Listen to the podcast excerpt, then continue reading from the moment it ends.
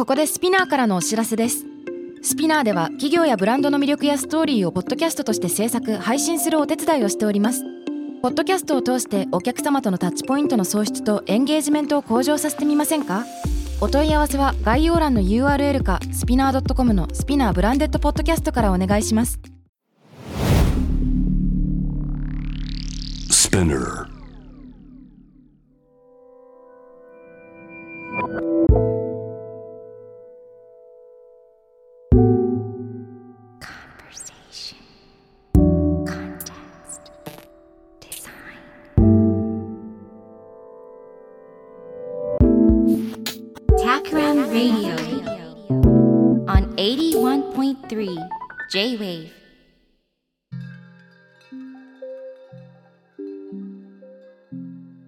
渡邉康太郎がナビゲートしている J-Wave Takram Radio。今回のゲストは先週に続いてアートディレクターで東北芸術工科大学学長の中山ダイスケさんです。今週もよろしくお願いしまよろしくお願いします。す。ね、先週いろいろ話してみて、なんというか、うん。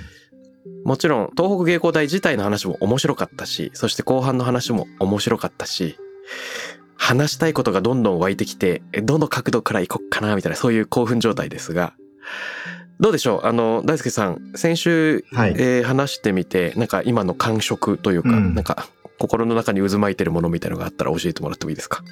いやいや、本当に、うん、なんかうまく孝太郎さんに引き出された感じで、大学のことを説明する機会って、実は、こう、運動体としての大学を説明する機会って意外と少なくて。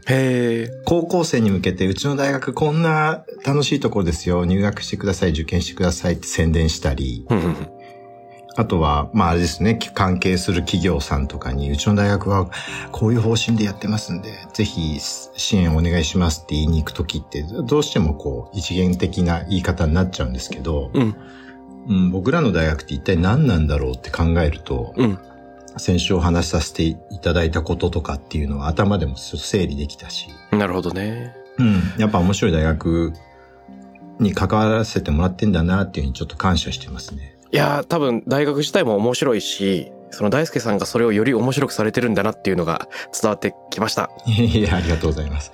でもね、面白い先生いっぱいいるんですよ。あの、R 不動産とか、あの、リノベーションバンバンやってる馬場正隆さんって建築家がいたりとか、はい。あと、みかん組って建築家のみかん組の竹内先生、竹内さんもうちの教授で。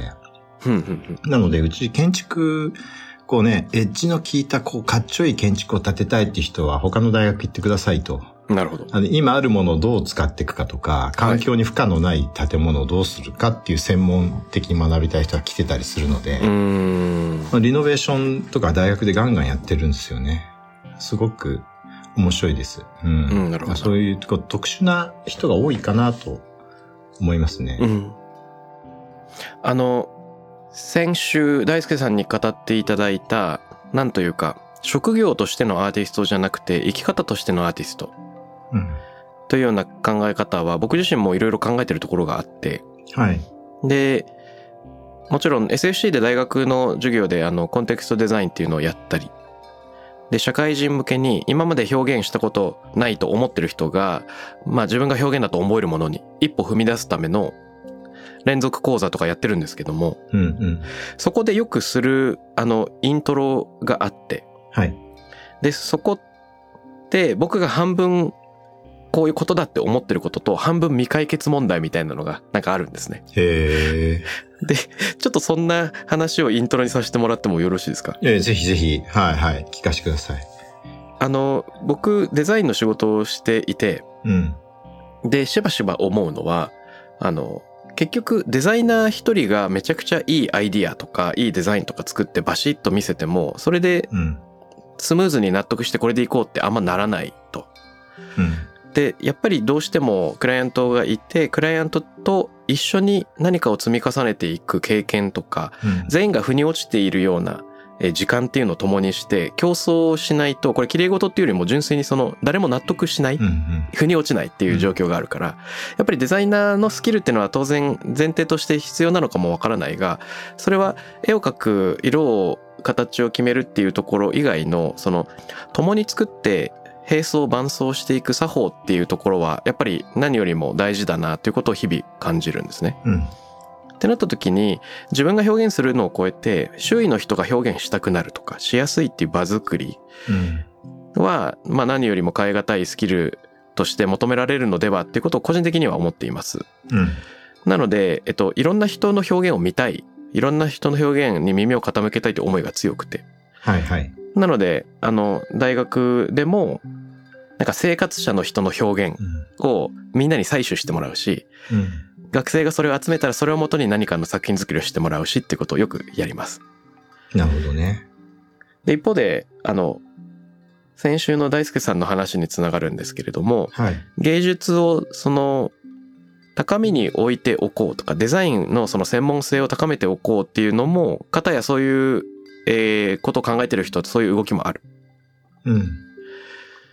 で例えば誰でしょうなんか60年代くらいに、えっと、ウィクター・パパネックがなんか生き延びるためのデザインっていう本で語ってたのはうん。の引き出しの中を掃除することもデザインだし草野球のトーナメント表を描くのもデザインでうん。前副手を抜いてあげることもデザインなんでやるってことを言ったりヨーゼフ・ボイスもうんそれこそ工場で仕事する人もゴミ捨てる人もでアーティストでこれらをどういうふうに受け止めたらいいのかっていうのがなんかこれらの言葉すごい勇気づけられる反面日々の行為がそれそのものでアートであるデザインであるっていうふうにただただ敷居を下げるだけだとあんまり意味を持たないなと思っちゃうんですね。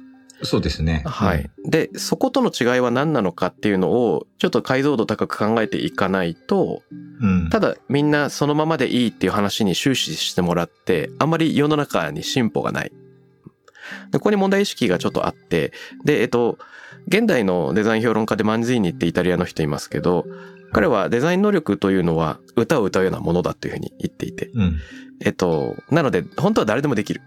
うん。もちろんスタジアムをいっぱいにするようなソロシンガーみたいな人がいたらその人はプロのデザイナーとして個人でも活動できるけどうん。誰でもあのまあ練習すれば合唱団に入ってみんなで歌うことができてうん。こういうデザインの活動もこれは例えば草の根で社会を変えていく運動で精神病棟を撤廃するとかスローフードムーブメントイタリアで起こったこういった社会運動っていうのはみんなあのボトムアップで起こったんだよなんていううん。話があります。いや、本当に、そうですよね。あの、いっぱい思い出したんだけど、ロンドンで U2 のコンサートを見たときに、はい。もう散々あの、ボーノの声をみんな浴び、スタジアムで、でかいスタジアムで浴びてですよ。はい。米粒みたいな U2 をスタジアムから見て、はい。あれは本物、本物なのか、本物なのかもよくわかんないぐらいめちゃくちゃ距離があるんですけど、はい。で、帰り、電車の中で全員大合唱してるんですよ。あの、えーめっちゃいいですね。ブラ、あの、ブラッディサンデー？電車で？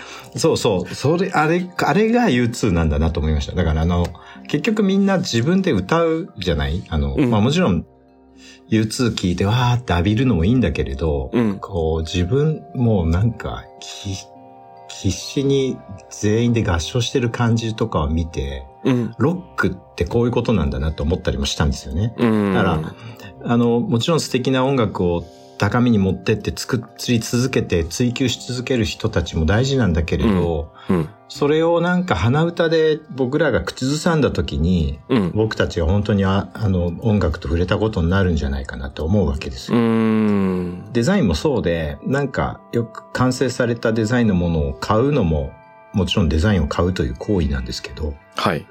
自分が使っているなんか、なんじゃ包丁の絵をちょっとだけ削ってもっと、もっと使いやすくするみたいなことって、やればできるはずなのに、うん。みんな絵の形の違うナイフを探して買うようになってから工夫しなくなったんですけど、本当はやればいいんですよね。うん。そうやってちょっと使いやすくするってことをやるじゃないですか。うん。がそれでふと幸せになれるなら、それがデザインに関わったことだと思うし、うん。そんなことみんな普通にやってるよねって思うんですよね。そうですよねうん。子供が大学行って、芸術大学行ってデザイン勉強したいって言ってるっていうと、親はもうビビっちゃって、うん。すごい心配そうな顔して学校説明会とかついてくるんですけど、うん。もうその時にそのお母さんに、お母さん今日大学来るのに服選んだでしょっていう、そのバッグいろいろあるバッグからそのバッグ選んだことと同じですよ、デザインはっていう話をするようにしてるんですよね。うん。うん。あの、お車でいらっしゃったと思いますけど、あれだけカタログにあった色から、お母さん何色の車乗ってますか？って言って、私赤とか言ったら、赤を選ぶっていうのはデザインの行為ですっていうふうに説明して、うん。何ら特別なことじゃないからビビんないで、あの、娘さんうちの大学によこしてくださいって言っちゃいます。なるほど。まあ普通なんですよ。うん、なんか、でね、さっき小太郎さん言ったように、それをちょっと素人触ってくれるなと、うん高みに置いときたい芸術家やデザイナーっていうのはもちろんいいんですけど、うん。あんまり突き詰めていくと、どんどんどんどん暗くなって、うん。その人やっぱりしかめっ面しながら物を作るようになってっちゃうんですよね。なるほど。それはもうたくさんのモダンマスターたちがろくな死に方してないのと一緒で、うん。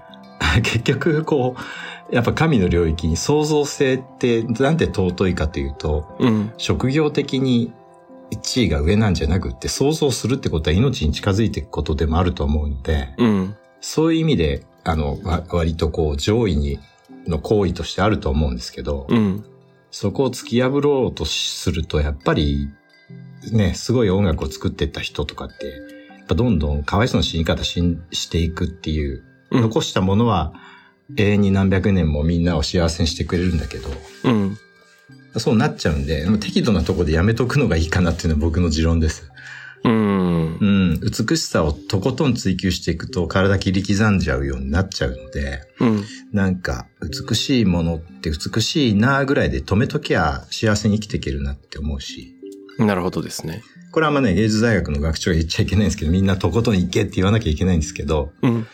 芸術家たちがあんまり幸せじゃないっていうのをたくさん見てるので、うん。生活が素敵になる程度にたしなめばいいかなっていう感じですね。お茶、ね、孝太郎くんお茶やってると思うんですけど、お茶だって、はい。茶道の世界だって、たくさんの人がやっぱり、ね、あの、幸せな死に方してないですよね。あれだけ、あれだけあの、茶室の中でうん素敵な宇宙観をいろんな人に説いて、そうですね。たくさんの人に伝えたくせに、うん。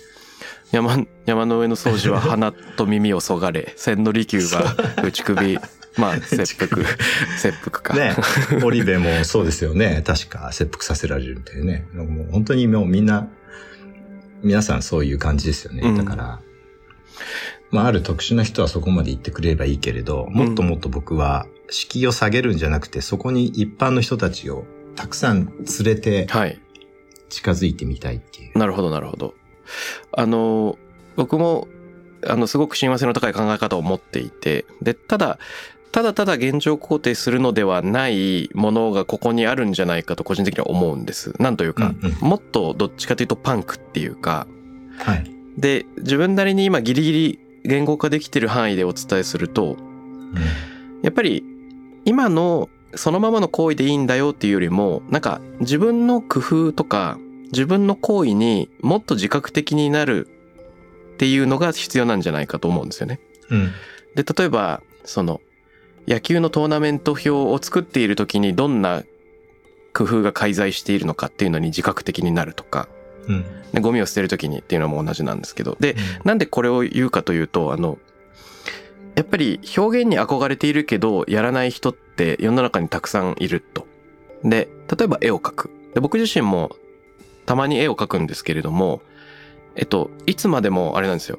あの、怖がるとか遠慮する気持ちみたいなのがあって、うん。、で、その時に心の中にあるのは、もっと上手な人がいるからっていうところがやっぱり頭をもたげる。うん。でもよくよく考えたら、あの、どんな絵が上手い人も、最初はその赤ちゃんから始まっていて、うん周りに上手い人がたくさんいるし、どこまで上達しても、さらに上手い人はいるので、もっと上手い人がいるから〇〇をしないっていうことは、実はあんまり理由になっていない。その、ううまさを求めることが多分目的ではないかもしれなくて、その人独自の世界の見方みたいなのがそこに現れていれば実は大丈夫うん。僕なりにこれをメタファーにすると、例えばあの、四国旅行に行きたいってうん思ったとして、徳島県に行きたいと思ったとして、他の人がもっと上手に旅行してるから徳島に行かなくていいやって思わないじゃないですか。はいはいはいはい。なんか自分が徳島に行って何を見て何を感じるかっていうことのみが大事で、うん。世界の他の人に徳島を任しておけばいいっていう風にはならない。うん。なんか全く同じように、あの、表現に対してもみんなが前向きに向き合っていっていいんじゃないかなっていうのが、なんか一つ思うこと。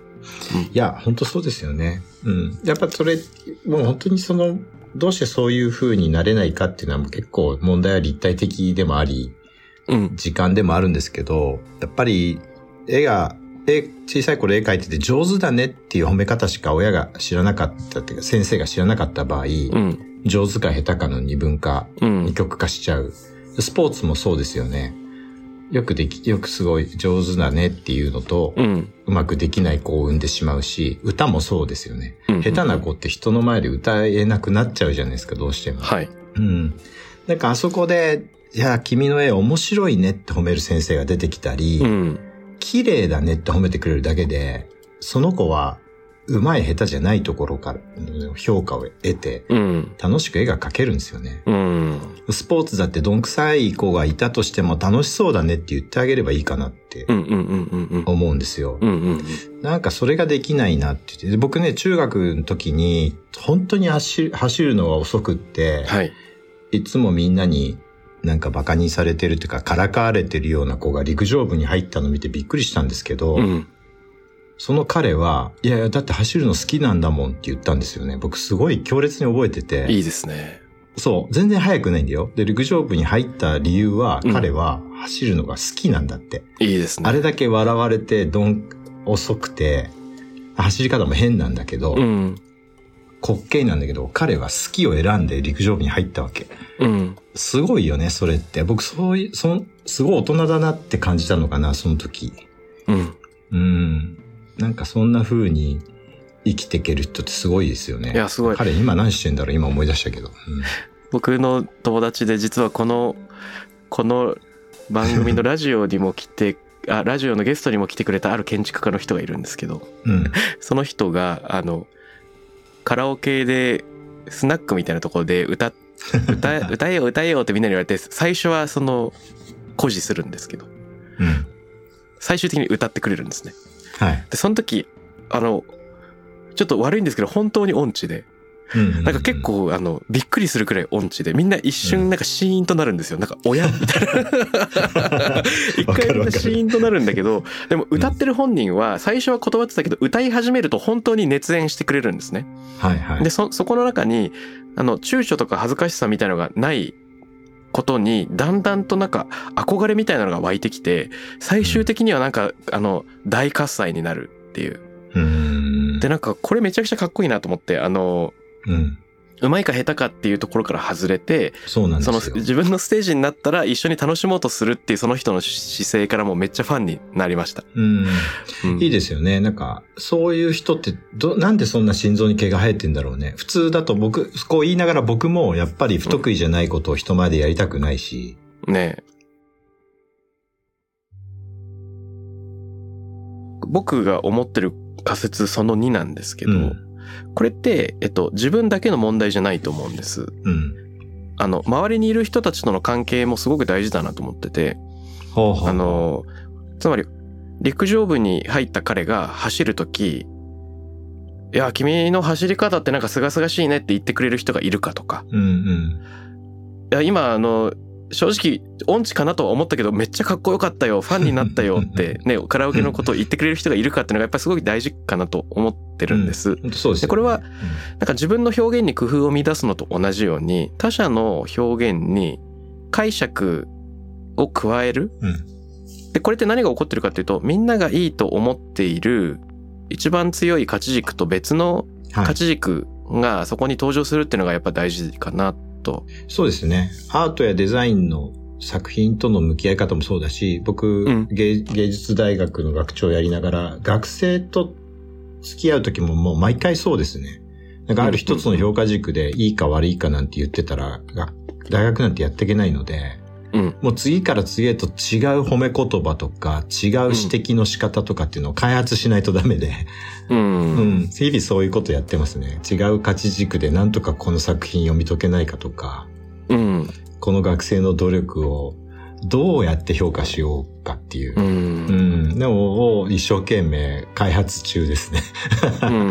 うんうんあの、なんか解釈みたいな話で言うと、なんか二つ僕が好きなエピソードがあって、一つは、あの、松尾芭蕉の弟子の一人の向井巨来っていう人が、えっと、一句読んで、岩花やここにも一人月の客っていうやつなんですけど、うん。なんか海辺の岩の突端にひ、えっと、立って、まあ、月を見ているっていうシーンですよね。うん。で、名月の夜に、まあ、月を眺めていて、で、向井巨来これ読んだ時に、うんあ、月見に行こうと思ったらもうすでに月の突端に自分と同じような人が立ってたや、ここにも一人月の客っていうやつだっていうのが巨来の解釈。創作意図だったんですけど、うん。芭蕉がこれを聞いて、いや違うと。ここにも一人月の客ってのは、そこの岩は自分しかいないんだけど、うん。お月様に語りかけるように、私みたいな人が、ここにも一人、まかり出ましたよっていう、そういう解釈にしないと良くないし、マジでこれでいけそうじゃなきゃ俺は俳句をやめるみたいなことなんか、弟子に、なん、か、教鞭するみたいな、なんか、なんかし、ことが書かれてるんですね。うんうんうん。で、これ超面白くて、いやいや、作者は巨来だからと思うんですけど、多分あの、レンガをするときに、うん。なんかどんどんその次の句をつけていく時に直前の句の意味をずらしていくようなカルチャーがあるから、他人の解釈っていうのによって作品がいくらでも変わりうるっていうのが多分歌人とか、まあ、俳人の中では普通だったっていうのがあるのかもしれないっていうのは一個うんうん。思いま。す。うん。そうかもしれないですね。うん。俳人同士独特のやりとりですよね。そうそうそうそうそう。うんうんなんか作者性みたいなのがちょっと希薄っていうか個人によるものじゃなくてうん。みんなで作り上げていくものっていう思いもあるのかもしれない。うんうんうんうん。いや、でもよく、こうね、映画が好きなもの、マニア、マニ、映画マニア同士で映画見に行った後のうん、喫茶店で喋る感想と、はい。うん、なんか興味あるかどうかわかんない彼女を連れてって、帰りに話す感想のやりとりが違うのと一緒で、うん。うん、やっぱり映画好きならではの楽しみ方の感想も面白いし、両方面白いですよね。面白いですよね。うんうんうん。うんなんか、そそれも、すごくこう、学生同士批評し合うとか、うんえっと、公表し合うっていうのをよくやらせるんですけど、うちの大学は。はい。まあ、大体教授が出てきて学生の作品をバンバン公表して終わるっていう一方的なやり方がずっと芸術大学の、まあ、常とされていて、うん。まあ、教室のあの、向かい合う形の教室ですよね。黒板を背にして教員がいて、学生が一方向に向かってるっていうのを、はい。まあ、うちの大学の場合それをなくして、どっちが正面かわかんなくしちゃったんですけど、うんまあそういう風にこう、空間的にも変えながら、あの、公表会でみんなが描いた絵や何か彫刻の模型とかを公表し合うのを、こう、学生たちが自らやってみるっていうのをこう、割と取り入れると、うん。先生出る幕なくなっちゃうぐらい面白い議論になるんですよね。おー、いいですねう。んうん。先生まとめんのはなんか、じゃあいろんな意見出たけど、まあこういう意見とこういう意見だったねってこうまとめの話をするぐらいで終わっちゃって。うん。あなんかそれってすごい、あの、今、小太郎くんが言ったような、こう解釈の仕方の種類を教育できてることにつながるんじゃないかなと。いや、ほんとそうですよね。あの、表現で言うと、社会人向けのその表現講座みたいなのをやった時に、うん。最終授業でみんな何かしら作品を持ってくるんですけども、うん。まあ、いろんなものが集まって、一人は、例えば、世の中に売られている、なんかアニメーションに出てくる模型の家。で、この家の中身がどうなってんだろうっていうのを妄想しながら、図面を引いてきた人とか、これはいいですね。解釈の面白みだと思うんですけど、こういう表現の人もいれば、あの、料理が好きな人でレシピ集を作ってきたんだけど、レシピうん。よりも、あの、その一品を作った時の家族の出来事っていうのの方に文字数を割いている人とかね、すごく素敵だなと思うんですいろんなの、でその中で衝撃を受けたのが、あの、うん。LINE の、ススマホの LINE のスクリーンショットを1枚だけ持ってきた人がいたんですよ。はい。で、これな、これは何ですかって聞いたら、うん6年間付き合った恋人と別れてしまった。うん。で、その恋人との画面ですっていうのを1画面だけ持ってきたんですね。恋人の顔が映ってんの？そこには。会話です。会話しか映ってない。ああ、会話、あの、トトークの会話がポッと映っはいてるわけ。。LINE 画面のある1スクリーンショット。うん。で、そこにはやっぱりたわいもない言葉しか書かれてないんだけど、うわ、なんか悲しいな。それで。いや悲しい。うん。悲しいんですよ。悲しくて、ただなんか検索されてる、あるキーワードを検索した画面になってて、で、、なんか、なんかね、直接の表現は忘れちゃったんですけど、多分半分意味をなさないような掛け声うん。が、ただ二人の間でやり取りされてる。例えばそれが、オハだったら、オハ、オハ、オハ、オハみたいな。たわいもないやりとりですね、本当にね。たわいもないやり取り。で、なんか直感的には、もしかしてこの人失恋で参っていて、創作の時間がなかったのだろうかとも思ったんだけど、うん。よくよく考えたらその6年間培ってきてその人としか交わせないたわいもないやり取りっていうのはすごく何かを作ってきた痕跡だなとも思い直したんですね。うん。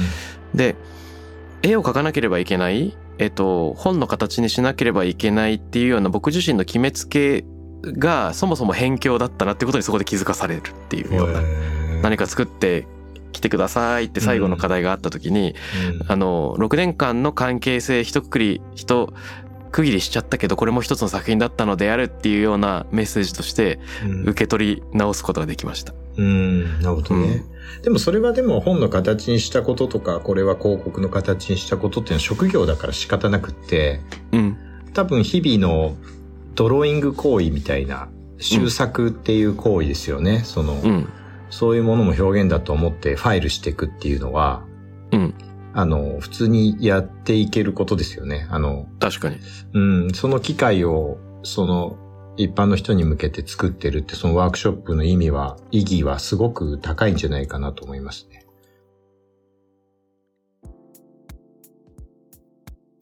うーん、なるほど。本当はそういうことを中学とか、えまあ小学校とかでやってもらいたいんだけどなと。僕なんかね、もうね、国語算数理科デザインでもいけそうな、国語算数理科社会、国語算数理科社会デザインで、うんでももう教科科目っていうか必須科目にしちゃえば、うんデザインの中に道徳も入れられるし、う。ん、なるほど。デザインって授業の中に、うん、なんだろうな、ルール作りも入れられるし、うん。全部入れられるような気がするんですよね。だからそういう教えられる小学校の教員とかいたらもう最強だなと思うんですけど。それはその通りですね。ね、なんかあの子がいじめられているのをホームルームの時間で問題にするんじゃなくて、デザインって授業で取り上げて、うんあの子がいじめられなくなる席の配置はどうしたらいいかとか、うん。運動会の出し物はどうしようかっていうのをホームルームで決めるんじゃなくて、それをデザイン的にじゃあ運動会って何だろうから考えてみるとか、うん。なんかそういう先生一人いたら、そそこのクラスを巣立った子たちって面白い進路を取っていくんじゃないかなとか思うんですよね。あ、すごくいいですうね。ん。うん。なんか絵描かされて、びね、図工の時間に絵描かされて、牛乳パックでロボットとか作らされて、うまい子と下手な子に分けられてくると、物とか作りたくない子をいっぱい生み出しちゃいますよね。うん。同じように人前で歌歌って笑われたらもうその子絶対歌わないと思うんだよね。うん。なんかそういうことを、その音楽や図工や体育の時間って分かりやすい、ものすごくこう視覚的に分かりやすい、体験として分かりやすいけれど、僕算数の時間や国語の時間もそれされてた気がするんですよ、今。思うとね。うん。僕すごく数字好きだったはずなのに算数嫌いになったのはあの先生のせいだとか思っ、あの先生とあのやりとりのきっかけのせいだと思ったりしますし、ああ、なるほど。うん、なんかもっとどうでもいいよって教育してくれてたら楽しかったのになって思うんですよね。うんうん。あの、どこでしたっけ？日本だと軽井沢のアイザックみたいなところがまさにプロジェクト型の教育でうん。ちょっと解釈が正しいか分かんないけど例えばキャンプに出かけたとしてうん。国語算数理科社会を個別に教えるんじゃなくてうん。その森の中で食べられる植物っていう時に理科の側面が出てくるしそこであのご飯を均等に分ける時に算数の側面が出てくるしみたいな。なんかえっとプロジェクトの中に複数の知見が現れるっていうのってもしかしたらいくつかの学び屋で行われてることだと思うんですけどそれがいいのってあの生活のシーンでいいろんな知を総合していくっていうのって一個の大事なインテリジェンスだなと思っていて、うんうん。世の中のお問題とか表現とかって科目別に訪れてくれないじゃないですか。はいあの 確かに。ね、うん社会課題があった時に、あのこれ、じゃあ算数で解こうって算数だけの知見で解けるってことってないから、いつ何が役立つかわからないような場面でいろんなものを使えるっていうようなそんな体験っていうのは多分科目別だけの教育より総合的なインテリジェンスをね高められそうですよね。んんうん。課題解決型とかね、今だと、なんだっけな、えっ、と、探求型教育とか言われてますけどね。うんうんうん。なんかね、探求型教育ってすごい流行ってるんですよ。あの要するに、普通の小学校とか中学校で言うと、し夏休みの自由研究みたいなことを普段の授業に取り込んで、うん。テーマ持って研究しようみたいなのやってるんだけど、それの、あの、ネタがないわけ。あの、小学校とか中学校、教員って。うんあまあ、特に高校で今力入れてるんですけど、なはいので、うちの芸術大学の教員チームが、あの、地域の高校に、えっ、と、探求型学習のいろはみたいなのをちょっと教えに行ったりしてるんですけど、うんほっとくとね、すぐフォーマット化しようとするんですよ。なんか。探求型学習って先生も困って失敗してるとこ見せてりゃいいんだけど、なんか探求型学習をスムースに、にねえねえ、なんか進めるためのマニュアルみたいなのができてきて、それじゃ探求型じゃねえだろっていう話になるんだけど、なるほどなるほど。うん、もう解きやすくて答えがちゃんとそのある何週間か後に出るものを最初に用意してセットして、うん生徒たちにやらせるみたいについやっちゃうんですよね。だからなんか、うん。それって日本の社会の特徴なのかな？なんかすごくこう、あの、やりやすくやりやすくしすぎちゃうっていうか、うん。角を丸くしていくっていうあと、は、あの、解けない状況とか失敗してる状況をうん。一人だったら受け入れられるんですけど、グループになった時に緊張感が高まっちゃうっていうのがあり あるかもしれないですね。あの、場の空気とかっていう言葉がありますけど、はいその、複数人が凍りついてることに耐えられない私たち、みたいな。僕もあるな、多分。なんとかしようと動いちゃう方なんで。うん。そう、だからあらかじめ失敗しないように失敗しないようにってマニュアル化しといた方が心が楽になるっていうのはあるかもしれないですよね。うん。そうですね。でもその、ガルイザーのアイザックみたいな学校、今地方にいろいろできてきてますけど、どうしてもちょっとやっぱ余裕がある、う親御さんしか子供を送り出せないじゃないですか。その、まあ、シュタイナーとか、モンテッソーリとかもそうだけど、うん面白い角度の教育っていうのが特殊なものになっていくと、やっぱアートやデザインがずっと敷居が高くて特殊なものであったってことと同じになっちゃうので、うんうんもう普通のどこの小学校でも、もう根本的に教育の仕方がか変わっていくぐらいな革命が起きないといけないなって思ってますね。うん。うん、なるほどなるほど。なんか、裕福かどうかっていうこう経済的な格差じゃなくて、僕なんか柔らかい教育を受けたかどうかの格差の方が、あ将来人を引き裂いていくような気がするんですよ。社会を引き裂いていくっていうあ。か。うん。それはもう何とも埋めがたい。お金配ったって解決できないんで、うん。なんか教養があるないっていうのは、大学の名前の教養、偏差値の教養ではなくて、うん。なんか柔らかさを示すようなまた数字とか出てくるのかもしれないけど、はははははは。IQ ではない。何ですか GDP に対してなんかありましたよね。あの、幸せの度数を測るような、ありますね。グロスナショナルハピネスみたいな指標だったり。ハピネスみたいな、ああいう考え方うん。偏差値 IQ ではない人の柔らかさ。結局柔らかい人が幸せに楽しく生きてるっていうなんかデータでも取れたらみんなそれを目指すんじゃないかなと思うんだけど。うん。で、おそらく今週の前半で話していたそのデザイナーの話じゃないですけれども、デザイナー的な知見がもし周りの人をクリエイティブにする仕事なんだったら、うんうんうん。柔らかい人の役割は周りの人を全員柔らかくできるっていうことだと思うんですよね。まあ、小太郎さんらしい、こう、優しい視点ですね。うんい。や、絶対そうだと思うな。なんていうか、今までの教育で凝り固まっちゃって見えない足かせをはめられてる人が、うんふっと自由になる問いかけとか投げかけとか、なんか場作りみたいなのがきっと可能なんですよね。うんうん。そうですよね。うんうん。で、なんかね、人生全体を柔らかくするのはちょっと難しいけど、うん。例えば、この場にいると柔らかくなれるっていうのってなんかできると思うんですよね。うんうんうんうん。うん。そういうのを積み重ねていきたい。そうですよね。うん。なんか、だから僕も自分の表現とか自分もずっとアートやってきていて、自分のと、作品としてやろうとしていたことと、一歩引いて、うん、クリエイターを育てようと思ってやってることは全然違っていて、うん今、小太郎さん話したような、その人たちを柔らかくするための方法を一生懸命デザインしてる感じかな。うん、なるほど、なるほど。それはありますね。うん。なんかそう、それが芸術大学っていうものになればいいし、うん。他の大学ね、いいわゆる高等教育機関は必ずそこ踏んでってくれるようになるとうん。面白い気がするんですけどね。うん。そうなんですよね。そうするとマニュアル、必ずしも、まあ、マニュアルによらないものに、まあ、世の中がもっと寛容になったらいいし、うん。マニュアルの時間とアドリブの時間を行き来できるような、うんあの、緩やかさ欲しいですよね。そうですね。うん。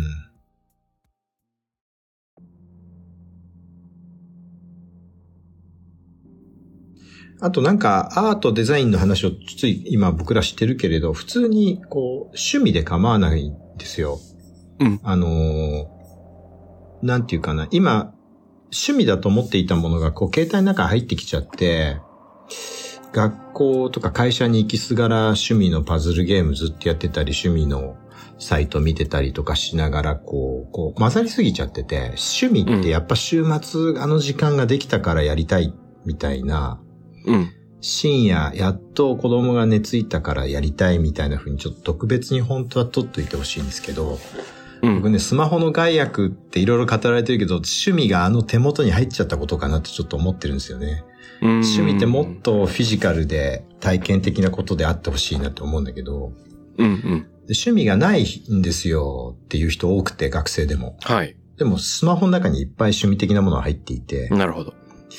そう、なんかね、うまく言葉にできないんだけど、やっぱ趣味を持った人が、日本中、本当全国民が何かの趣味を持ってくれるだけで、もうちょっと平和な国になると思うし、なんか仕事やなりわい以外にやりたいことがある人って大体素敵じゃないですか。そうですね。そうなんですよね。なんかあれが趣味がなくなっちゃった気がするんですよね。あの、趣味という時間がなくなったのかな。趣味という自分の生活とは別の領域がスマホによってなくなった気がします。うんうんうんうんうん。うん。解釈の話じゃないですけど、うん。もしかしたらその人が行ってる趣味っぽいこととか、工夫っぽいことに本人が気づいてないかもしれず、あ、そうですね、ね。周りにいる人たちがそれめっちゃ面白いじゃんってなんか言って、たくさん言ってあげれるといいですね。そうですね。うん。まあ、ねインターネット上ではやり取りしてるんでしょうけどね。うんうんうん。うん。なんか、でも日曜日にやりたいことあるって学生に聞くと意外とないって言うんだよね。おー。うん。日曜日、特別日曜日を用意しなくても、なんとなくずるずると生活の中で、えー好きなアイドルを見ていたり、うんできちゃってるんですよね。だからゆっくり時間を作ってやりたいことはあるって言い方を今度してみようかと思いますけど。なるほどなるほど。うん意外とないっていう。なんか、その例の旅行は人任せにしないじゃないけど、あはいはいはい。その体を動かすか移動を伴うとか、うん時間をかけて、なんか自分の感じ方そのものがアップデートするような体験っていうのって、うん。ね、なんか日曜日ならではのことかもしれず。うん。しかも、それは、なんて言うんでしょうか。ある人にとっては当たり前に行う、あの、音楽ライブに行く行為とか、釣りに行く行為とか、なんか図書館に行く行為みたいなのにちょっとついていくみたいなくらいでもできるのかもしれないですね。なんか他人のうん常識が他の人の非常識で、ちょっとずつ。つ垣間見るだけでだいぶ広がるかもしれないですね。うんうんうんううんん。そうですね。なんか自分の趣味に人を誘い込んじゃうおせっかいな感じとかいうのもちょっとフィジカルな体験が減ってくると、うん。そういううやりとりもなくな、希薄になってるのかもしれないですね。ね、うんスマホをパッとアプリを閉じちゃう勢いでは、釣りから離れられない。その船からは降りられないみたいな、そのなんか数時間の拘束によって初めて得られるものがあるはずですよね。うんうんうん。うんそうなんですよね。まあだからあれですね、その、もう本当に一般の人とか、一般の人にとっての趣味とか僕らにとっての何、解釈って何かみたいなことに結局、孝太郎君と話してるとなっていくんですけど、うん。まあアートやデザインっていうものは特殊な人による特殊な作業では本当になくって、うんうん。どうしたらもっと一般化するかってところはもっと科学的であっていいし、もっと、もっとなんか、そこにどんどん専門家が介在してくれたらいいなって思ったりします。ああ、でもそれで言うと、さっき、大輔さんが本を作ろうよって言ってくれたのは収録の合間だったか忘れちゃったんですけど、はい。もし本を作るとしたらそういうのがきっかけになりそうで、そうですね。あの、生活者のちょっとした工夫とか生き方で全然名前が知られてない人の、あの、行為、うん。創作とか生き方みたいなのを取り上げまくるような本っていうのは面白いかもしれないですね。うんうん。そうですね。それをこう上から目線にならないように作れる方法があれば面白いんだけど。うん。うん。なんか僕ら専門家の目線でこの人のこの行為が面白いってチョイスし始めると、あちょっとだけなんかね、あの、うん。西洋の音楽家たちがうん民族音楽を探してきてコンピレーションアルバム作ったみたいになっちゃうかなと思うので。あ、そっかそっか。それだといけないのか。そう、どうこう、わって湧き上がっていくものが、うん。シュッと救いたいっていうかね。面白い。あの、私は思い出すっていう本が最近出たんですけど、うん。これは3.11を体験したある女性、母親なんですが、ちっちゃい子の、が十数年間つけてきた日記うん。が刊行されたっていうやつなんですね。えっ、と、震災後につけてきた日記？震災直前から始まっているのかな？あはいはい。うん。うん。か当日からか忘れちゃったんですけど、まあ、4000日分くらいの、あの、育児日記なんですが。これは有名な方ではなく、かつ飾った言葉ではなくて、やっぱり犯してしまった過ちとか、トイザラスとかドンキホーテでの買い物みたいなことうん。が書かれているようなものなんですけど、うん。めちゃくちゃ分厚い本としてこれが刊行されたんですよ。えー、どういう目的なんだろう？そお読んだんですか？はい、あのー、アハっていう、Archive for Human Activities っていう、うん。あの、人類の営みのためのアーカイブっていう、これは NPO の方々なのかわかんないけど、が、そのあるお母さんの日記を読み込んで、インタビューを経て書籍化したっていうようなものなんですけど、えまあなんというか名もない人、ある生活者の記録が残っていくとか、ー。あの、刊行されていくみたいなものは、なんか一つのあり方なのかもしれないなと思いました。うんうんうんうんね、ノートとかに書いてる人たちもそうですよね。こうんね、そうだと思う、つれづれ草的な感じだよね。こうね。う。うん。うん。なんか、ああいうこととか面白いかもしれない。この中だとまだブレストしきらないですけど、なんか考えてみたいですね。そうですね。はい。うん。一緒に授業とかワークショップができてもいいかもしれないし。ね、やってみたいですよね。はい。うん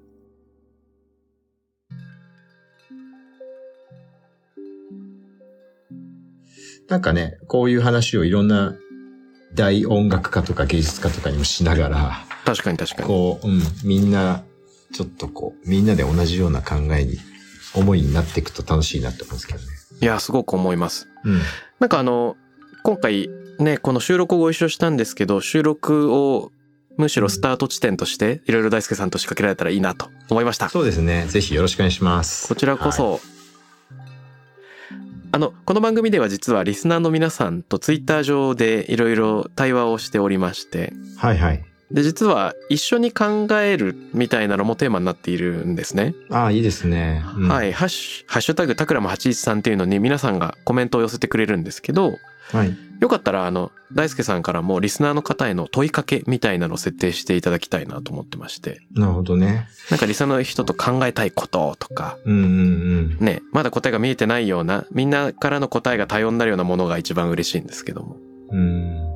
でも、あれですね、今日、先週と今週の話から考えると、あなたの生活の中にデザインって呼べるものはありますか？とか、うん。あなたは表現者、あなたは表現者ですって言われたら困っちゃいますかっていうのを聞いてみたいですよね。おー。うん。あなたは表現者ですってこう、言われたとして、いやいやいやいやって言いながら、でも、あ、そういや私、こういう表現してるかもっていうのがに気づけたら嬉しいし、うん。うん。あなたは表現者ですか？って。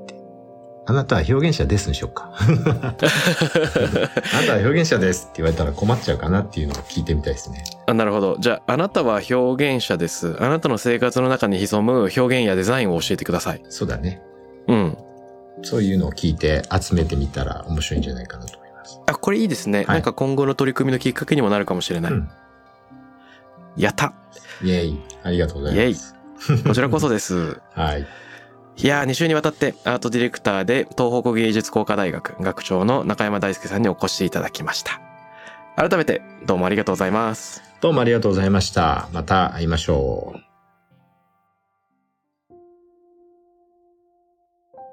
Takram Radio に関するメッセージや感想は、ツイッターから、ハッシュタグ、タクラム813をつけてつぶやいてください。t-a-k-r-a-m813 です。また、僕、渡邉康太郎への質問や相談などは、Twitter のダイレクトメッセージからも受け付けています。番組オフィシャルアカウント、アットマーク、タクラム813をフォローして送ってください。